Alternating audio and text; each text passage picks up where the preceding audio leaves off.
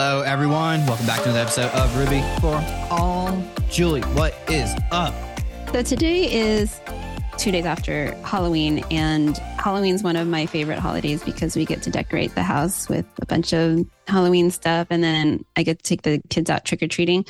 And the kids combined all their candy, and I told them, "Hey, you guys should make a chart. See how many of each kind of candy you have." Instead of a chart, because there's too many candies. I think there's 30, 40 different, maybe even 50 different types of candies that they got. They wrote a list of the different candies they got and how many of each one. I was I, know, okay. I was thinking about this candy thing. Today we'd love to welcome you, Jerimie Lee, on the show. I'm I'm Jerimie. My name is Jerimie. I work at Codecademy with Julie. I am a senior product designer. At Codecademy, I primarily support our learner facing side of the product. So a lot of the things that are paying, well, it's like the act of learning, right? So we call it the learner experience. So we think a lot about pedagogy, think a lot about how to make learning more efficient for our learners. But I also have some experience in the health tech industry. I did a little bit of work in the marketing industry as well. But I think ed tech is where my heart is. And I'm glad for it. Julie there, and now I'm here. Where were you yeah. before? Right before Codecademy, I was at a startup called Dispatch Health they were bringing urgent care to your home, basically. So we call it Uber for urgent care. And funny enough, many ex Uber people worked in that company. So it was like bringing in logistics to healthcare, basically. And I worked on the tools that clinicians use to know where to go next and take notes and things like that. Nice. Yeah. What is the difference between a product designer and a UI, UX designer? I know the two are different, but I'm slashing sure. them for the purpose. I kind of saw the title evolve throughout my career when I started, it was UX designer, and then eventually it started moving into product. I think the difference is it might differ depending on who you ask, but to me, the difference is the UI and UX designer focuses almost exclusively on the user's experience. They have to have expertise on like how users flow through an experience and how design systems work so that it can be efficiently built and things like that. But I think product designers concern themselves with that on top of really understanding the mechanics of the product development environment. In other words, it's like, I think nowadays I'm thinking a lot about, okay, what can we build that's going to have the most impact to the business and the user, right? It's versus like the UX designer might just be thinking about the uh, user. And then I'm also thinking about how is this going to work with the roadmaps of other teams? Is this forming a cohesive vision? So I think the product designer role, which is where I see the industry leaning towards now, just expanding the role of the UI UX designer to include greater considerations from a product perspective. Do you think that evolved because at a lot of companies, designers are either doing product management work themselves, basically, or they're kind of like the in between. You're like the developer and the product manager is here. In between, there's the designer, and the product manager does not get anything to the developer unless it goes to the designer. So it almost like it became like a natural role. Right. Yeah, at least again, take it with a grain of salt, right? And one guy, from my experience, I think the role had gaps and slowly evolved over time as different organizations slowly one at a time started seeing it. And then I think when I started seeing the title change around me when I was still technically a UX designer, I was seeing the same gaps and I was already like starting to do more than the UI UX. And so, yeah, just I'm curious from an engineering perspective if like things like that have happened where you like used to do just like this specific role and now like over time it slowly evolves into something more. I don't know if there's an analog or I think it's like the same thing. I build forms on websites. That's me. That's my guy. And then slowly it's, well, now I'm architecting more of the database. And now I'm like the person that the product managers want to talk to because I know about this specific workflow. Okay. Now like developers are looking to me for like answers and like kind of just slowly but surely trickles up. Yeah. And I think to add on to that, in Codecademy, we now have embedded, we call them product instructional designers who are curriculum experts, right? That's like maybe an example of a role that maybe a, me as a product designer was sort of filling. Like I had to kind of know a little bit more. I still do now, but and maybe in a different organization that has a specific vertical, they might not have a subject matter expert, and that designer sort of has to fill that gap, right? And so I think, yeah, we just see the gaps, and then the roles kind of stretch out to fill them. What does it take to become a UX UI designer slash now product designer? Do you have to do one first and then the next, or can you go straight into product designer? Ooh, I'm sure there's many ways to get into it. I came into design from actually a graphic design background. Like way back in high school, I was doing like newspaper layouts and whatnot. And then I went to school for like graphic design work. But I found that the graphic design world maybe isn't quite for me because I feel like a lot of the work is measured very subjectively. I would be in these classes and be like, oh yeah, this logo works because X, Y, and Z, right? But like you hear the story about how Apple's logo was created and it's just like wanted something random and simple. Like to me, the, the measure of success has to be a lot more objective. And so knowing design and liking design, where did that take me? I ended up in web design doing e-commerce work actually. And then, yeah, just fell in love with the objectivity and the melding of that like qu- quantitatively measurable thing that we output and also like just creating something that looks good for people. How do you get there? I think the discipline can be broken down to understanding enough computer science to know what's feasible and know how to interact with engineers such as yourself. You have to have the visual design fundamentals, I think. So I don't know if you need a design degree, but you need to kind of understand how people look at something and how information is processed in people's brains. And then I think in a product design world, contrary to UX roles, you now also have to be thinking in a business lens with your. So it's like, what's, what works well? What looks good out of a design perspective? Is it feasible to build? So I need to know enough CS, right? And then like, from a business perspective, does this even make sense to work on or think about? Is it going to have an impact? I think those are the, the big things.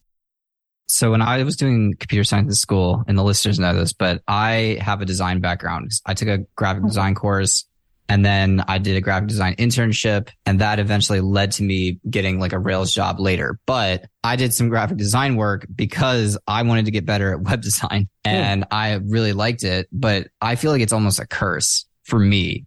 As a developer because I know design, I see it. And like the things that are wrong stick out to me like a sore thumb and I can't escape it. it haunts me. Is that a bad thing? It is for me. because I think if you have an organization where you're kind of empowered as a dev to give feedback, design feedback, I think that's good, right? Because then you make a better work product. I'm curious what you think of that. Oh, I, I totally agree with that. It's more like everyone else's website but yes, I, I totally agree that I think it's kind of wild to me that in 2023 you could be a full stack developer and be like, oh yeah, me design, don't even think about it, don't even care. Because I feel like in order to be a great developer, you have to like think about your users and think about user experience and think about design. So I love chopping it up with our designer, like, like product calls. Like I will be like, I don't think that should be a radio button and here's why. And then we will go back and forth on it. Nice. Yeah, I was going to ask, how do you think having that design background, like how does that make it different from other engineers that do your kind of work? Makes me one of the developers who like works on their personal site for like months and years to no end just because like I have the design sense. I think it gives me a little more perspective I can look at a design and be like, it's easier for me to see like the user experience, like workflow or mm-hmm. how like the users will flow through the system. And then also think about what the designer is thinking about when they may make a certain design. Oh yeah, I understand why you think this looks better, but here's the, then being able to technically explain to them why it's not possible. Yeah. Or at least not possible to me. I think you spoiled me by kind of being that person. Like Andrew does it for himself, whereas Jerimie, you like explain to me why this and why that. I mean, I really appreciate that, but I can't see it for myself. I feel like Andrew might spend a lot of time because he knows design on his side projects, but I feel like I spend a lot of time because I don't know design and I'm like, mm. this doesn't look right, but I don't know where to put it. And I'll do a hundred different variations of where it would go before I'm like, oh yeah, now it looks good. Hi there, Julie here. I would like to take a moment to thank GoRails for sponsoring this episode. When I was first starting out, I struggled with finding up to date content to help me level up. Then I learned about GoRails. Not only does GoRails provide new screencasts weekly, they also have two fantastic instructors that break down complex topics into digestible chunks. On top of that, I really appreciate when they explain the whys behind the subject. One of my favorite walkthroughs is creating your first Ruby gem from scratch. What a great way to learn by stripping down to just the basics. If you care about leveling up as a Ruby engineer, you can't go wrong with GoRails. Check it out at gorails.com. I do think that, Andrew, I want to hear what your opinion on this too. I do think that there's like a set of principles that you can read about over the course of 30 minutes that will get you like 80% of what you need if you like really absorb it and think about that. So I often reference mentor a lot of like students coming out of design like roles or like people who are transitioning out of whatever role they're in and moving into design. And I always link them to the Nielsen Norman Group article about the 10 usability heuristics, you know, that Andrew, yeah. And like, I think much like if I was trying to be an engineer or developer, like learning everything there is possibly to know about it is probably going to take me super long, but there's probably principles, right? Not repeating my code or I don't know what other things there are, but doing things in a scalable way, whatever it is that if I kind of have an understanding of that, it's just a matter of like flexing that muscle. And then slowly over time, not only will you as an engineer be able to use that in your own projects, but also like, like Andrew, when you see other work products, you're like, oh, this is why that is. And maybe even give feedback, right? Yeah, I think you can throw some 80 20 principle at it. I think what you said earlier about it being very subjective, about graphic design specifically being very subjective, I think that's why I have such a big issue with it. Because it's so subjective and my brain is like no there's got to be a form like the other day i asked my designer i was like i know there's a formula for gradients. Someone has to know a gradient formula to get like these gradients this certain way like with the hues and the saturation. I was like tell me the formula. And he's like dude people just eyeball it. I can't do that. Like that part of it being subjective is really hard for my brain to wrap around. So I'm the type of person that's like, I'm not worried about like the component design and like where things lay out on the page. There's so many patterns out there that you can follow for that. I'm like, how do I like, if I just tweak like the saturation of this like one color like a little bit and then I alter the font weight, that's what I'm doing. Mm, yeah. I mean, I think there's also designing for web or digital interfaces also has a lot more rules compared to print. Yeah. Or, or like an interface versus a web ad even because like things have to be accessible. So a lot of the decisions are almost made for you, right? Should I use bold? Whatever, right? But if you look at like accessibility guidelines, it's, oh, okay, it has to be like this many levels more bold to discern itself from normal text. So I think that makes it easy. And also one that doesn't over index too much on the visuals, believe it or not, even though I'm a designer like I'm like build a system so that we're efficient and make sure that system works well from a pattern and usability perspective and just use that and make things simple and make them work. And then if you want to make something super special, then you do. But I think most projects should start with that. Just use whatever's default and make it work. That's my hot take. Do you think accessibility is becoming even bigger thing that you're focusing on as a designer, like as the years are going? Yes, the answer is yes. And this the industry is trending that way from the peers that I talk to. And funny enough, we at Codecademy are working on a lot of accessibility tickets right now. Although part of that is tied to Codecademy being acquired by Skillsoft and being a public company, so some of the requirements are a little more stringent. Yeah, but I mean, it's I think it still takes people and organizations who evangelize it, right, and like are experts and can actually make use of it. What about you? Have you been seeing that?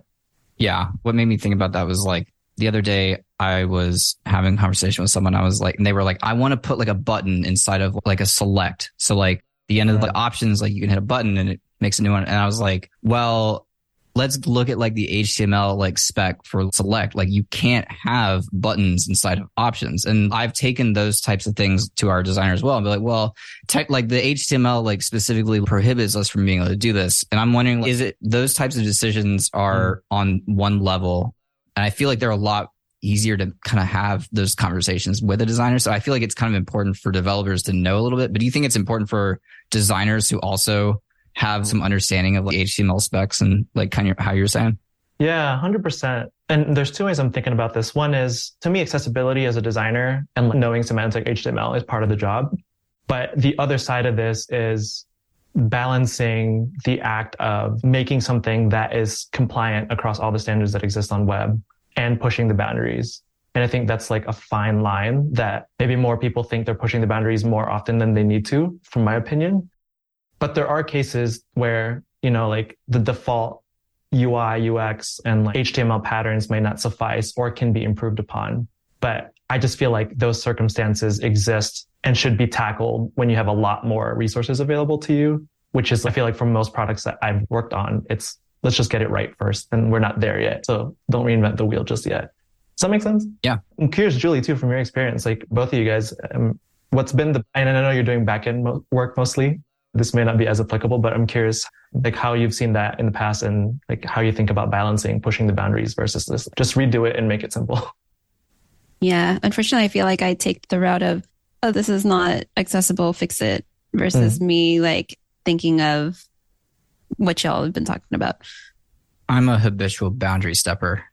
As I've become a little bit older, well, not that I'm old, but as I've gone a few years into this industry, I'm like, no, let's not do that because Substack does it and it looks cool. Or because the new thing on the block is doing it and it looks cool. There's like a fine balance between this is the way things work and they work great like this versus it has to do this thing just because I saw it here. So I've done a lot of pushing into those boundaries, especially in the Rails kind of ecosystem, but at work, I try to be the guy that's, well, do we have to do like that? Like, what is the simpler solution here? Like, if our goal is to ship software, we really need this thing. So you've never been in an environment where it's you're more favored to spend more time on it. And like I think of companies like Airbnb, right? Or like you get on the website and there's like a lot of fun little things that like from my perspective and the teams that I've worked with, I don't know how the heck I could have prioritized some of these things. But I do think there's value in it. So like communicating that sort of like delight factor to engineering and to a product or buys into it, I think is I don't know if I've been in that. I think it's a culture thing. Yeah. Like you have to have a culture that's kind of interested in doing that. And I've not been in a ton of cultures that are like that. I've worked at one where it was like, oh, let's have a little cool Easter egg here. And those are, I think, fun for engineers. But kind of talking to engineers though, I'm curious, what is the hardest thing about communicating with engineers? Maybe something you've run into the past doesn't have to be like this problem right now, but the first thing that comes to mind is maybe when engineers aren't as aware of the design and product process in their said organization. So I've had times in the past where a PM and I or some senior leader would be like thinking up of an idea and then I'm like just like dreaming it up. Oh, it could look like this, but you know, no feedback yet, whatever. Like we're just we're going wide, right? We probably talked about like diverging, converging in the podcast at some point. But That's just the idea of like, instead of committing to something that we're going to build, let's go wide first, explore options, and then slowly refine towards what that the final product's going to be. But I've had instances in the past where I would show something in that exploratory divergent phase. no joke. One engineer at one point, he said, what is this? I hate it. It's so ugly.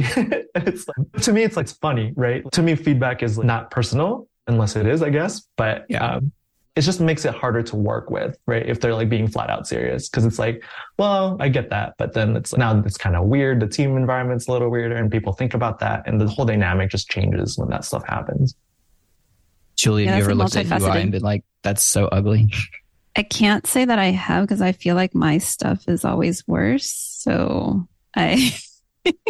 I'm sure if yeah. I wrote some rails, you would throw up if you look at it. So it's okay. It's an interesting. I mean, Jerimie yeah. has never made anything that was like throw up a bull or whatever.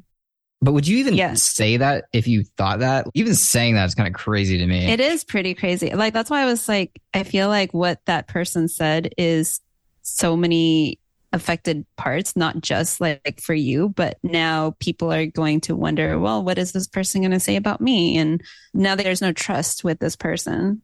Let me make that a little less extravagant. So I think a more applicable scenario is when an engineer is looking at a piece of work in that exploratory phase and the immediate gut reaction is to talk about how it's not technically feasible.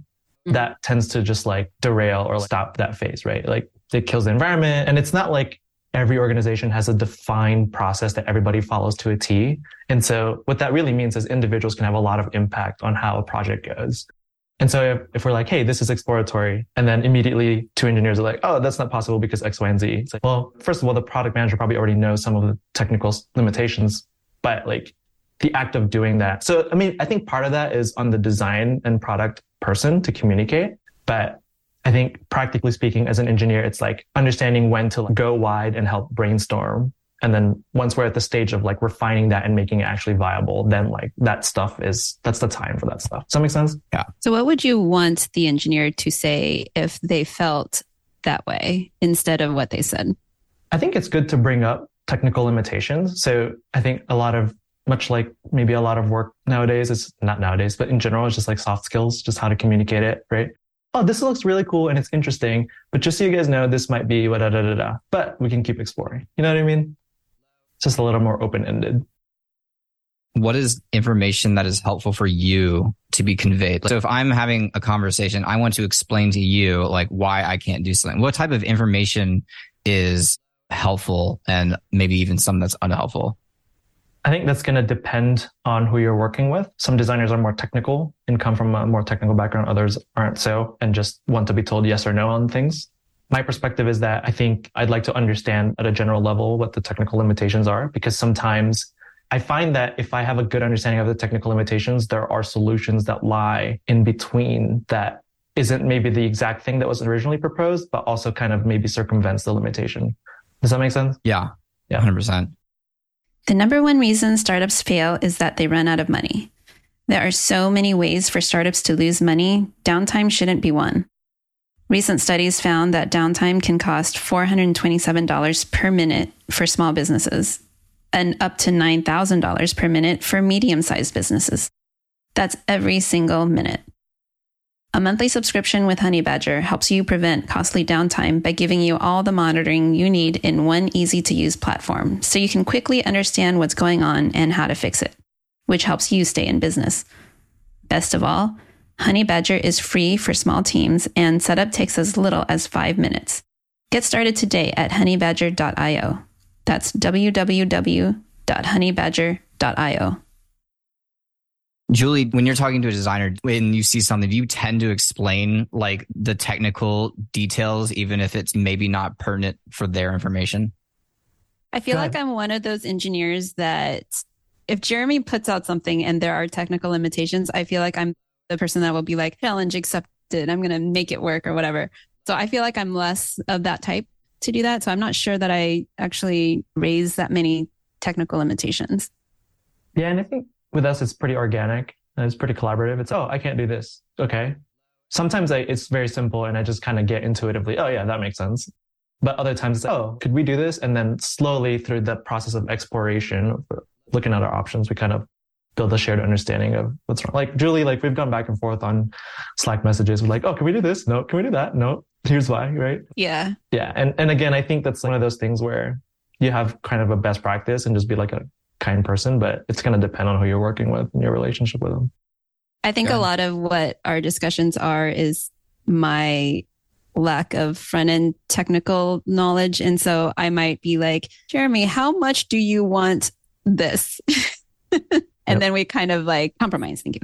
Yeah. I tend to explain uh, technical details unless they're like, I don't care. I always tend to explain it just so it's, like, hey, I want you to know I respect you. I don't want you to think I'm talking down to you. So this is what's going on. But yeah, it's interesting, like the different ways that, cause I have worked with a guy who's like, dude, I don't care. Can you do it or not? And I'm like, all right, that's how I will communicate with you.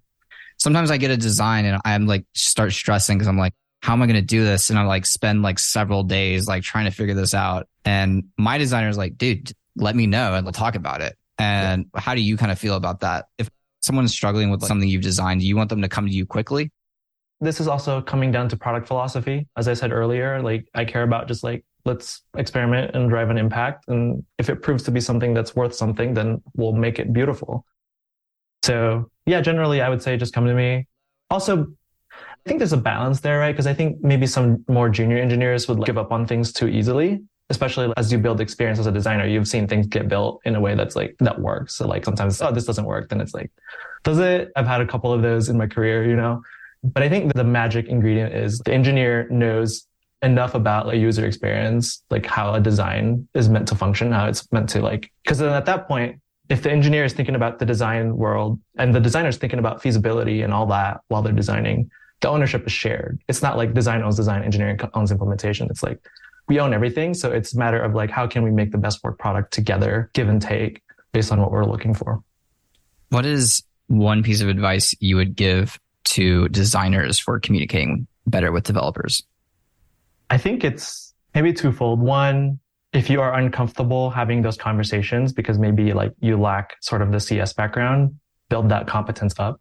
I once heard a quote that the greatest solution to fear is competence. And I think that will take care of problems thereafter. Because if you feel comfortable enough talking to engineers without knowing specific technicalities, but knowing big picture how technology works, then you're able to collaborate more effectively. And then when you talk to them, don't be married to your designs. as a designer, there's many ways to solve problems. Some are better than others, but be open to iteration and simplifying things down. It's interesting you say that because something I've said many times and believe wholeheartedly is like you should never be married to your code because like things mm. change. You can do things better. People can do things better than you. It's not about the code. It's about the problem. So it's interesting that you kind of view that the same way as like we shouldn't be married to it either. Yeah, actually, I have a question that I prepped for you regarding that topic for both of you guys. I think I've seen engineers who, when met with iteration, have a little bit of a negative take to it. They're like, oh, like we should have built it this way to begin with and whatnot. But sometimes iteration is a part of it and you think you have the solution and things change. Yeah, I'm curious what you guys think of. Oh, it should have been defined first so that it was going to scale to begin with versus now we have to like redo things. Like, how does that sound from an engineering perspective, like the process of iterating and I feel like I am very indecisive myself and I feel like there's never a one final solution that I come up with. So I'm totally like very open to iterations and especially if it's a direction that will either be better for our users or maybe in the long run it's actually less work. Mm. I feel like I'm super open to that and I think maybe because of the way I think originally like I felt like our team was super supportive about it and I don't even remember what it was for, but I feel like it ultimately was the the right choice. I feel at a technical standpoint, it was very sloppy. I want to say like we were doing some hacks to, to, try to get something to work and we ultimately just kind of scrapped it and it ended up being much better and I feel like I feel a lot mm-hmm. better about the code because of that.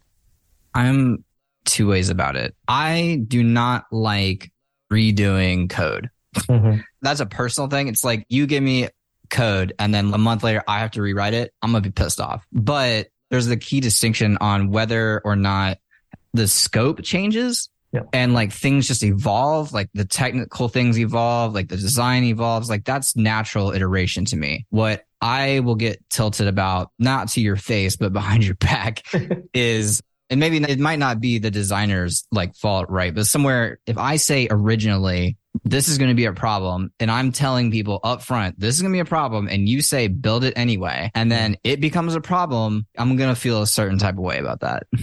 And have you had experiences That's... like that before? Yes. M- multiple times oh, throughout wow. my career over and over again. yeah.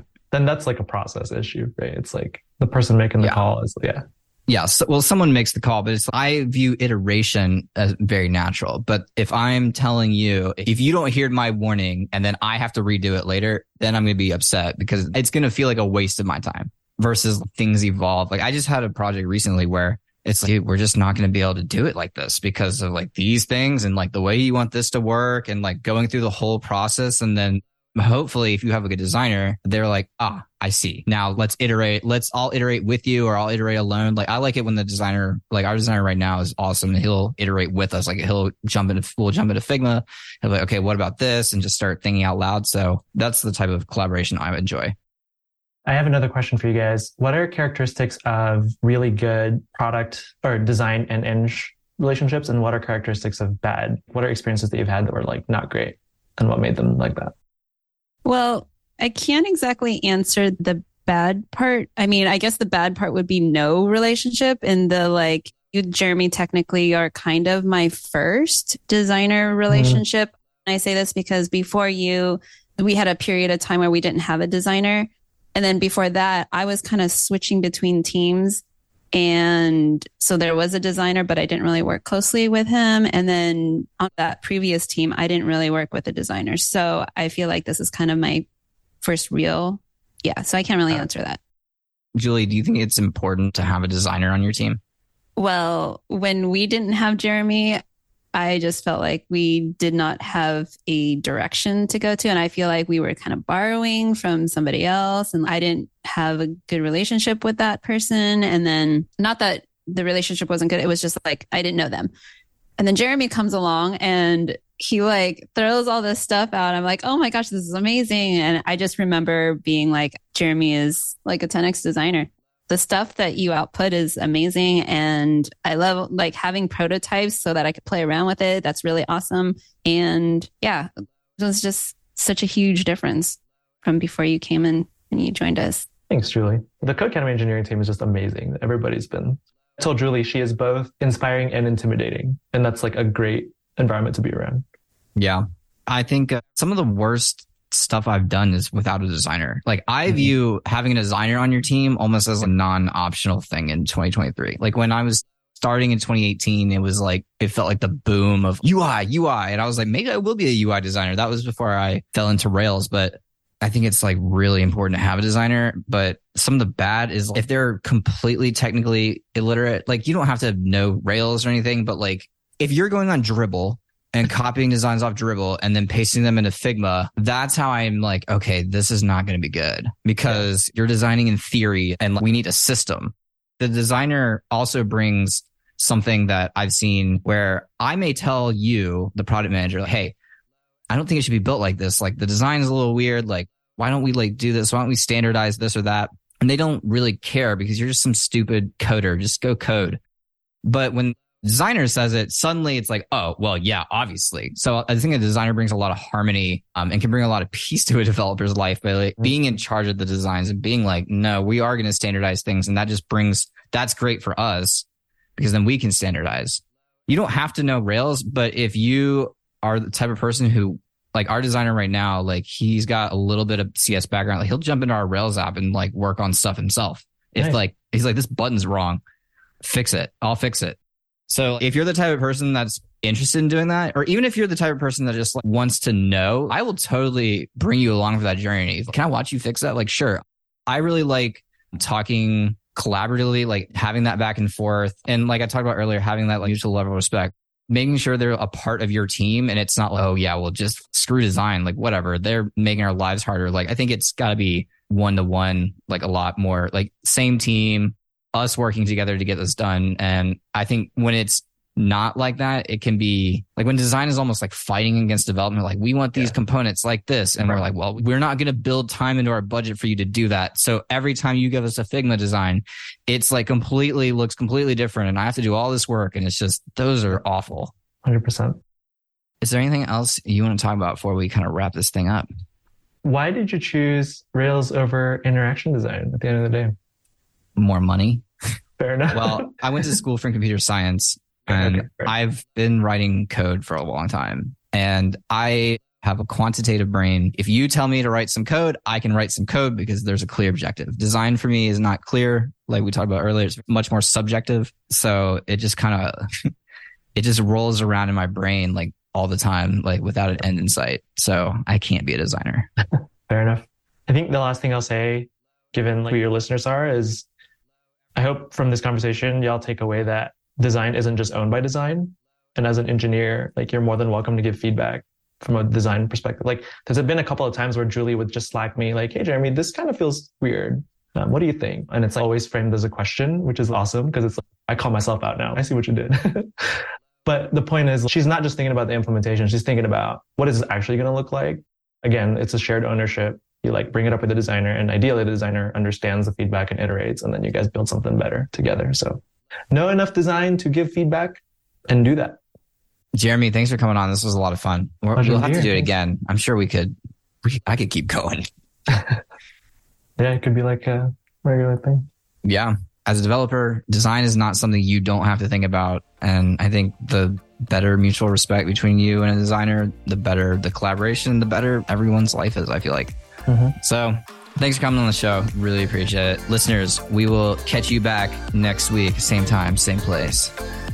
Bye. Bye, everyone.